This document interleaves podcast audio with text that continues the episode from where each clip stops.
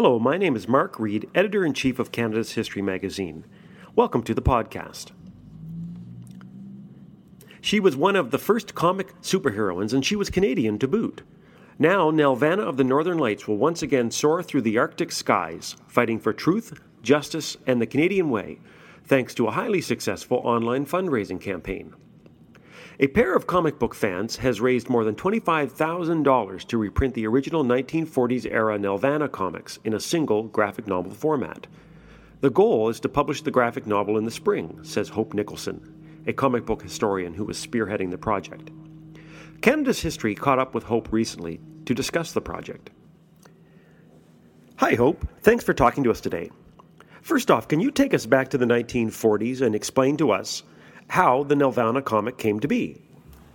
Sure. Uh, basically, what happened is that in 1940, uh, Canada enacted the War Exchange Conservation Act, which banned non essential imports from the U.S. into Canada. So this included uh, champagne and caviar and chocolate and greeting cards and uh, comic books. And so, because they were banned from Canada, a bunch of uh, publishers decided to take advantage of the uh, opportunity and create new comic books. Uh, one of these was Adrian Dingle, who created a studio called Hillborough Studios, which published Triumph Adventure Comics for seven issues. And this is where he first introduced Nelvana of the Northern Lights. Uh, he created her after having discussions with his friend Franz Johnston, who'd been traveling up north uh, for inspiration for his landscape paintings. Uh, Franz Johnston was a member of the group of seven. And so when he came back down to Toronto, he was telling Adrian Dingle, who's a professional illustrator, all about some of the stories he'd heard while uh, working up north.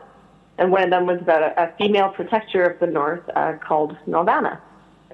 And so uh, Adrian Dingle decided to adapt her into a comic book superhero, and she's actually one of the very first comic book superheroines that exist. Well, that sounds really interesting. So, Nelvana, what were her powers? Well, she could fly on the rays of northern lights. She could turn invisible. She could turn into dry ice. Uh, she had some uh, shape changing powers that she could change her brother into the form of a dog. Um, she could call upon her father, who is the king of the northern lights, called Koliak, uh, for assistance when needed. With so many powers, I'm sure she was quite a formidable foe to the villains that she fought. However, there was one villain that she couldn't defeat, and that was the American comic book industry. Isn't that right? Sure. So, uh, yeah, so basically, as I was saying earlier, um, it was running through the 1940s, but when American comic books came back in 1946 or thereabouts, uh, the Canadian publishing industry just couldn't compete. And so, in that since that time period, the comic books have never been published again. Uh, the closest they came was in the 1970s when Michael Hirsch and Patrick Loubert uh, created a documentary on the subject. They uh, did a traveling art show all around Canada. They bought the rights to the characters, and they even wrote a book on the subject. However, there still was an interest at the time in seeing the comics themselves reprinted. But that's definitely changed in the last few decades as comic books have become more popular, and pretty much everyone I've talked to about this character has said, wow, I really want to read that. But it just hasn't been possible. Um, the comic books are really rare. They uh, can be found either in private collections or in the archives uh, in Victoria and Ottawa um, those that I know about. So they can be extremely difficult to get a hold of, and uh, the only way I could read them was through microfiche uh, copies of it, which were really badly done. So it just didn't seem fair. So uh, when me and my partner Rachel Richey uh, were talking about it one day, because we were both big fans of the character, uh, we thought, well, why don't we just see about bringing it back? Um, and reprinting it for everyone so finally people can read it and not go through the hassle that we did just to read a few issues. So, explain the project to me. Will there be new adventures of Nelvana printed, or are these going to be the old adventures reprinted for new generations?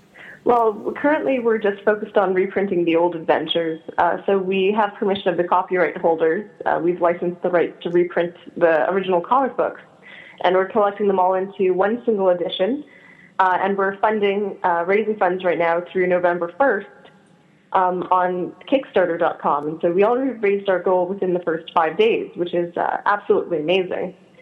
And uh, we're continuing to uh, raise funds every day, and more and more people are getting excited about the comic and really wanting to read it. So uh, we're extremely happy with the progress we've made so far. So, when the project is ready to be printed, what size are we talking about? Is it going to be uh, just a handful of pages, or will it be a fairly substantial book? Yeah, it, it's a bit over 300 pages. Uh, we have an introduction by uh, Michael Hirsch, who originally had collected these comics and owned the rights for some time, as well as uh, Dr. Benjamin Woo, who's a comic book historian. I understand that your project has the support of some really big names in the comic book industry. Well, part of our incentives on the Kickstarter campaign is that uh, a variety of really well-known uh, comic book artists who work in Marvel, and DC, Image, and Valiant have decided to contribute art for the campaign. So in exchange for uh, a high-level incentive, they will give you an original piece of Nelvana art that they've created. Well, this really sounds like a great initiative. Now, Hope, is there any place that my listeners can go for more information if they want to learn more about your project? If they just go to nelvanacomics.com, mm-hmm. uh, they'll redirect the Kickstarter page, which is where you can get all the details on the different pledge levels and incentives. The main book, which is a softcover edition, is available at a, a $30 level incentive. Well, good luck with your project, and thank you for talking to us today.